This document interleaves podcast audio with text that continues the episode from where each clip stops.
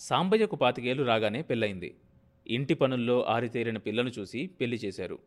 అయితే సాంబయ్యకు పిల్లను ఉత్తరాదిలోనే వెతకాల్సిన పని లేకపోయింది. ఆ ఊరికి రెండు ఆమడల దూరంలో ఉన్న పాలెంలో పెళ్ళి చేశాడు తండ్రి. పదహారు రోజుల పండగ అయిపోగానే సాంబయ్య పెళ్ళాం దుర్గమ్మను వెంటబెట్టుకొని ఇంటికొచ్చాడు. దుర్గమ్మ భర్తతో పగలు ఎప్పుడూ మాట్లాడి ఎరగదు. ఇంట్లో వడ్లు దంచడం పాడిగేదను చూసుకోవటం ఇంత ఉడకేసి పెట్టడం దుర్గమ్మ పనిగా ఉండేది. తల్లి తండ్రితో పాటు సాంబయ్య పొలంలో కష్టపడి పనిచేసేవాడు వెంకయ్యకు వీలు చూసుకొని కోడలు కూడా పొలం వస్తే బాగుండునని ఉండేది. కానీ అత్త మంగమ్మ ఆ సల్లే అది ఎండలో ఏం కాగుద్దిలే ఇంటి పట్టున అది కూడా ఉండకపోతే ఎట్టా? అనేది. దుర్గమ్మ కాపురానికి వచ్చిన కొన్నాళ్ళకు ఒకరోజు. వారం రోజులుగా మంచు పడుతోంది. రాత్రిళ్ళు పొలాన పిల్ల పెసర చేనుకు కాపలా పడుకున్న వెంకయ్య ఏడో రోజు తెల్లవారి లేవలేదు. సాంబయ్య తండ్రికి అన్నం మూట తీసుకొని పొలానికొచ్చాడు. చేలో గొడ్లు పడి మేస్తున్నాయి. సాంబయ్య పరుగు పరుగున వెళ్ళి గొడ్లను అదిలించాడు. అప్పటికే కొంచెం గింజలవార గొడ్డు తొక్కేసినాయి. సాంబయ్యకు మొదటిసారిగా తండ్రి మీద కంపరం కలిగింది. ఎక్కడ సచ్చాడీ ముసలోడు? అంటూ ధూమ్ధామ్లాడుతూ గూటి దగ్గరకొచ్చాడు సాంబయ్య. అన్నం మూట దించుతూ తొంగి చూశాడు. తండ్రి నిగడతన్ని పడుకొని ఉండడం చూశాడు. అయ్యోయ్! ఏంది? ఇంకా పడుకున్నావు? పిలిచాడు కొడుకు. వెంకయ్య పలకలేదు ఉలకలేదు. గుడిసెలోకి వంగి తండ్రిని కదిలించాడు. అయ్యోయ్! ఏందిది? అయ్యోయ్! అంటూ అంటూ బిగ్గరగా అరిచాడు. పొలం మీదున్న మరో మనిషి సహాయంతో తండ్రిని ఇంటికి చేర్చాడు. ఆచార్యుల వారు వచ్చి చూసి వెంకయ్యకు ధనుర్వాతం వచ్చిందన్నాడు. సాంబయ్యకు అర్థం కాక నోరు తెరిచాడు. అదే సాంబయ్య గుర్రం వాతం. వయస్సు దాటినవాడు రాత్రులు మంచులో పడుకుంటే రాదా మరి? అన్నాడు వరదాచారి. అదే కామాలి. నేను పట్టు కుదిపితే ఉంగిడిపడ్డ గొడ్డులా బిగిసిపోయి ఉండాడు మా అయ్య. సాంబయ్యకు తండ్రి జబ్బేదో వరదాచారి చెప్పగా అర్థమైనట్లుగా అన్నాడు. మంగమ్మ వెంకయ్యను చుట్టుకొని బోరున ఏడ్చింది. అలా వెంకయ్య మూడు రోజులు మంచంలో ఉన్నాడు. నోరు బలవంతాన లాగి రోజుకు మూడు పూటలా వరదాచారి మందు నూరిపోశాడు. పొద్దున పోసిన మందు సాయంకాలం సాయంకాలం పోసిన మందు పొద్దుట తిరిగి పెదవుల సందుల్లోంచి బయటికి అక్కడం తప్పించి వెంకయ్య చూపు పలుకు ఎరగడు. మూడో రోజు రాత్రి వెంకయ్య తాత ముత్తాతలు పుట్టిన గడ్డ వదిలి ఈ ఊరికి వచ్చిన వెంకయ్య తిరిగి వాళ్ళు వెళ్ళిన చోటికే వెళ్ళాడు. భర్త ఏడూరు చూడకుండానే మంగమ్మ కూడా పోయింది. తెల్లవారుజామున వాముల దొడ్లో జనపకట్ట లాగుతున్న మంగమ్మకు పురుగు ముట్టింది. తెరలు తెరలుగా నురుగులు కక్కడం మొదలుపెట్టింది.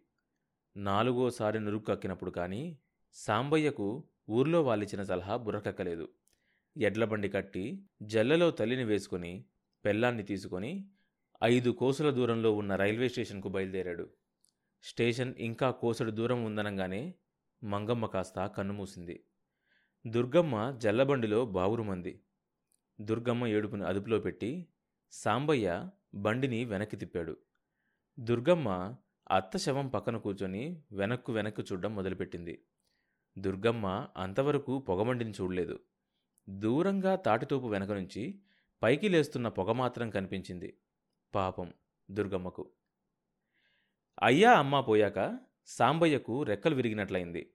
పొలం పని తన ఒక్కడి వల్ల కావటం లేదు. దుర్గమ్మను కూడా వీలు చుక్కినప్పుడల్లా పొలం తీసుకెళ్తున్నాడు. కలుపుకు కాయకోతకు ఇంకా ఇలాంటి చిన్న చిన్న పనులకు కూడా కూలీలను పెట్టాల్సి వచ్చినప్పుడు సాంబయ్యకు గుండెలు చిక్కపడేవి. సాంబయ్యకు గుండెలు చిక్కపడేవి. బిళ్ళ కుడుముల్లాంటి వెండి రూపాయలు ఇవ్వాలంటే ప్రాణాలు అవిసిపోయేవి. కూలీ కింద తాలు బోలు ధాన్యం గడ్డి గాదం ఇవి మాత్రమే ఇచ్చేవాడు. అట్లా ఇష్టమైన కూలీలే సాంబయ్యకు పనిచేయడానికి వచ్చేవాళ్ళు అత్తమామల చావుతో దుర్గమ్మకు ఇంటి చాకరి కొంత తగ్గినా అలవాటు లేని పొలం పని కొంత కష్టంగానే ఉండేది. రాత్రిళ్ళు భర్తతో పాటు పొలంలోనే ఉండాల్సి వచ్చినప్పుడు బెంగ కూడా పడేది. అమ్మా నాన్న గుర్తొచ్చేవాళ్ళు. పెళ్ళైనప్పుడు ఊర్లో వాళ్ళు బందుకోటి దుర్గమ్మ అదృష్టవంతురాలు అన్నారు. కొష్టం పొలం పుట్ర ఇల్లు వాకిలి పాడి పంట ఉన్న ఇంటికి ఆమె కోడలుగా వెళ్తున్నందుకు. గుబులుగా ఉన్న దుర్గమ్మ ఒక్కోసారి సాంబయ్య మాటకు వెంటనే జవాబు చెప్పేది కాదు. మోచేత్తో కసుక్కున పుడిచేవాడు సాంబయ్య. ఎక్కడే నీ ధ్యాసంతా? చెప్పేది నీకు కాదు? అనేవాడు సాంబయ్య. ఉగాది పండుగ రోజు తెల్లవారుజామునే లేచి దుర్గమ్మ అలుకులు ముగ్గులు పూర్తి చేసింది. గారెలకు పిండి రుబ్బి బూరెలకు పిండి దంచింది. మధ్యాహ్నానికి పిండి వంటలన్నీ పూర్తి చేసి దబారా గిన్నెలో పెట్టి భర్త కోసం ఎదురుచూడసాగింది దుర్గమ్మ. మెట్ట పొలాన ఉన్న కందికట్టె మాగాణిలో ఉన్న జనపకట్టె బేరం ఇచ్చేసి భయానా పుచ్చుకొని తిరిగొచ్చాడు సాంబయ్య. వస్తూనే గాబు దగ్గరికెళ్ళి మొలపంచ మీదే చన్నీళ్ళు గుమ్మరించుకున్నాడు. ఛాతి మీద మట్టిని అరచేత్తో రుద్ది మెడ కింద మునిగోళ్ళతో గీకి బుడబుడ నెత్తిమీద నీళ్ళు కుమ్మరించుకుంటూ ఎక్కడే నువ్వు? కొత్త చేపలు పట్టుకురా తొందరగా. పేగులు అరుస్తున్నాయి. కేక వేశాడు సాంబయ్య. దుర్గమ్మ కొత్త ఉత్తరీయానికి కట్టుపంచకు పసుపు రాసి పరుగెత్తుకుంటూ వచ్చి పరుగెత్తుకుంటూ గాబు దగ్గరకొచ్చింది. పంచలందుకొని వాటితోనే సాంబయ్య తలా ఒళ్ళు తుడుచుకుంటూ దుర్గమ్మను చూసి ఏంటే వండావు? పద పద వడ్డించు అన్నాడు. దుర్గమ్మ లోపలికెళ్ళి పీట వాల్చి కంచంలో భోజనం వడ్డించి గారెలు సజ్జబూరెలు గిన్నెలో పక్కన ఉంచింది. సాంబయ్య తడి పొడిగా ఉన్న కొత్త పంచ కట్టుకొని పైపంచతో జుట్టు సాగదీసి తుడుచుకుంటూ వచ్చి పీట మీద కూర్చున్నాడు. రెండేసి గారెలు సజ్జబూరెలు లుంగచుట్టి తింటున్న సాంబయ్యను కన్నార్పకుండా చూస్తూ ఎదురుగా చతికిలబడి కూర్చుంది దుర్గమ్మ. ఆమె మనసులో ఉన్న భావాన్ని భర్తకు ఎలా చెప్పాలో తోచక భర్తకేసి కళ్ళు మెరిపిస్తూ సిగ్గుపడుతూ కూర్చుంది. భర్త అదేమీ పట్టించుకోకుండా తిండిలో పడిపోయాడు. బూరెలు బాగా కుదిరినాయి అంటూ సాంబయ్య ఇంకో పట్టు పట్టసాగాడు. మరి గారెలో? ఊరికే అంది దుర్గమ్మ. అలా అయినా భర్త తనలోని మార్పును గమనిస్తాడేమో అన్న ఆశతో. ఆ గారెలా? మనచేలో మినుములేగా? భలే పసందుగా? అంటూ సాంబయ్య నోట్లో బూర కుక్కుకొని దుర్గమ్మ కేసి చూసి ఆగిపోయాడు. ఎందుకు ఈరోజు దుర్గమ్మ మెరిసిపోతుంది? తనను చూసి సిగ్గుపడుతోందేంటి? తలంటుకొని కొత్త చీర కట్టుకున్నదా? అదా సంగతి. ఎనిమిది రూపాయలు పోతే పోయినాయి. కోక బాగుందిలే. రంగుంటుందంటావా? సాంబయ్య అర్థం చేసుకున్నంతలో గ్రహించింది అదే దుర్గమ్మకు కోపం వచ్చింది. అయినా భర్త ముందు దానికి విలువలేదని ఆమెకు తెలుసు. ఉంచండి అన్నీ మీరే తినేస్తారా? వచ్చే వాళ్ళకేం పెడతాం?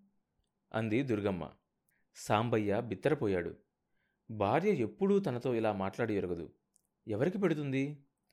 అలగా జనానికి వేరే ఉండిద్ది కదా. మరి ఆ వచ్చేవాళ్ళెవరో దాని పుట్టింటి తరపు వాళ్ళు ఎవరైనా వస్తున్నారా? ఏమేవ్? మీ తమ్ముడు ఎవడైనా వస్తున్నాడా? ఎద్దేవగా అడిగాడు సాంబయ్య. కాదు రావాల్సిన వాడే వస్తున్నాడు. దుర్గమ్మ పెలుసుగా సమాధానం చెప్పింది. నీ హక్కుదారుడే వస్తున్నాడు. మళ్ళీ అదే ధోరణిలో అన్నది దుర్గమ్మ. నోట్లో ఉన్నది గుటకమింగి నీళ్ళు తాగి సాంబయ్య అన్నాడు. అక్కుదారుడా వాడేవుడేవు? వారసుడు నీ వంశాన్ని నిలిపేవాడు. కిలకిలా నవ్వింది దుర్గమ్మ. అర్థం చేసుకున్న సాంబయ్య దుర్గమ్మ నోట్లో సజ్జబొరుకుక్కాడు దుర్గమ్మ ఉక్కిరి బిక్కిరైపోయింది. వేళ్ళు తెరిచి మడిచి అన్నది. ఇంకా ఎనిమిది నెలలు. మొదటి వారం రోజులు దుర్గమ్మను కొత్తగా వింతగా శ్రద్ధగా చూశాడు సాంబయ్య. ఆ తర్వాత ఆ బులుపు తిరిగినట్లయింది సాంబయ్యకు. దుర్గమ్మకు ఏడో నెల నిండగానే తమ్ముడొచ్చాడు. బావా మా అయ్య అప్పను తీసుకురమ్మన్నాడు. ఏకూజామున బయలుదేరతాం? అన్నాడు దుర్గమ్మ తమ్ముడు సాంబయ్యతో. ఇప్పుడు ఇక్కడ దానికేం తక్కువైందంట? సాంబయ్య విసురుగా అన్నాడు. గడపలో నిలబడి ఉన్న నిండి చూలాలు దుర్గమ్మ గుండెలు అవిసిపోయినాయి. అది కాదు బావా. యాడనైనా పుట్టింట్లోనే పురుడు పోసుకోవాలి కదా. అమ్మ అయ్య మరీ మరీ చెప్పారు. ఎట్టాగైనా అప్పను తీసుకొని రమ్మని అన్నాడు దుర్గమ్మ తమ్ముడు. ఇప్పుడెట్టా వస్తుందిరా? పంటలు ఇంటికి వచ్చే తరుణం కదా. పని ఎద్దడి మోపుగా ఉంది. నేను చూస్తే రేయింబవళ్ళు పొలంలోనే ఉంటున్నా కదా. ఇంటి దగ్గర అది కూడా లేకపోతే ఎట్టా జరిగిద్ది? సాంబయ్య ఈసారి కొంచెం తగ్గినట్లే అన్నాడు. అప్పా ఏందే మరి? బావిట్టా అంటున్నాడు. అక్కయ్య కేసి చూస్తూ గోర్లు గిల్లుకుంటూ అన్నాడు తమ్ముడు. దుర్గమ్మ భర్త కేసి ఆదుర్దాగా చూసింది. భర్త చెలించలేదు. దుర్గమ్మ పైట చెంగుతో కళ్ళద్దుకొని బొటిన వేలుతో మంగిడెం రాస్తూ నిలబడింది. ఏంటే అట్టా ఇదైపోతావు? ఇక్కడ నువ్వేం బరువులు మోస్తున్నావు? ఈ ఎద్దడిలో నువ్వు వెళ్తే ఎక్కడిదక్కడ ఆగదంటే? ఆడదానివి? నీకుండద్దే ఆ ఆలోచన? భార్య ముఖంలోకి చూస్తూ అన్నాడు సాంబయ్య. తమ్ముడు నేను రానని చెప్పరా అమ్మోళ్ళకి నాకు ఇక్కడ బాగానే ఉందిలేరా? దుర్గమ్మ గట్టిగా చెప్పడానికి ప్రయత్నించి విఫలమైంది. సాంబయ్య మళ్ళీ అందుకున్నాడు. చూడరా దానికేం కష్టం లేకుండానే చూసుకుంటున్నానురా. రామికి సలక గింజలిచ్చి అచ్చంగా మీ అక్కయ్య కోసమే ఉంచానురా. సలక గింజలు రా సలక గింజలు. ఇప్పుడు వచ్చి అక్కని తీసుకెళ్తానంటున్నావు? వంట తప్ప ఊడ్పు పాడి అంతా రామే చేస్తుంది. ఇంకా మీ అక్కకు పనేందిరా? ఇంత ఉడికేసి పడేయడమే కదా? అది చేయకపోతే ఆ పని నేనే చేసుకుంటాను మరి. తప్పేదేముంది? సాంబయ్య కర్ర తీసుకొని దండం మీద పంచ భుజాన వేసుకొని బావమరిది వంక చూస్తూ నాలుగు రోజులు ఉంటావంట్రా? అని అడిగాడు. మాకు అక్కడ పనులున్నాయి. ఇంకెందుకు బావా? రేపు పొద్దుెళ్తా తడి పొడిగా అన్నాడు సాంబయ్య బావమర్ది. ఉండరా రెండు రోజులు? అంత దూరం నుంచి వచ్చావు కదా? అన్నాడు సాంబయ్య పొలం బయలుదేరుతూ.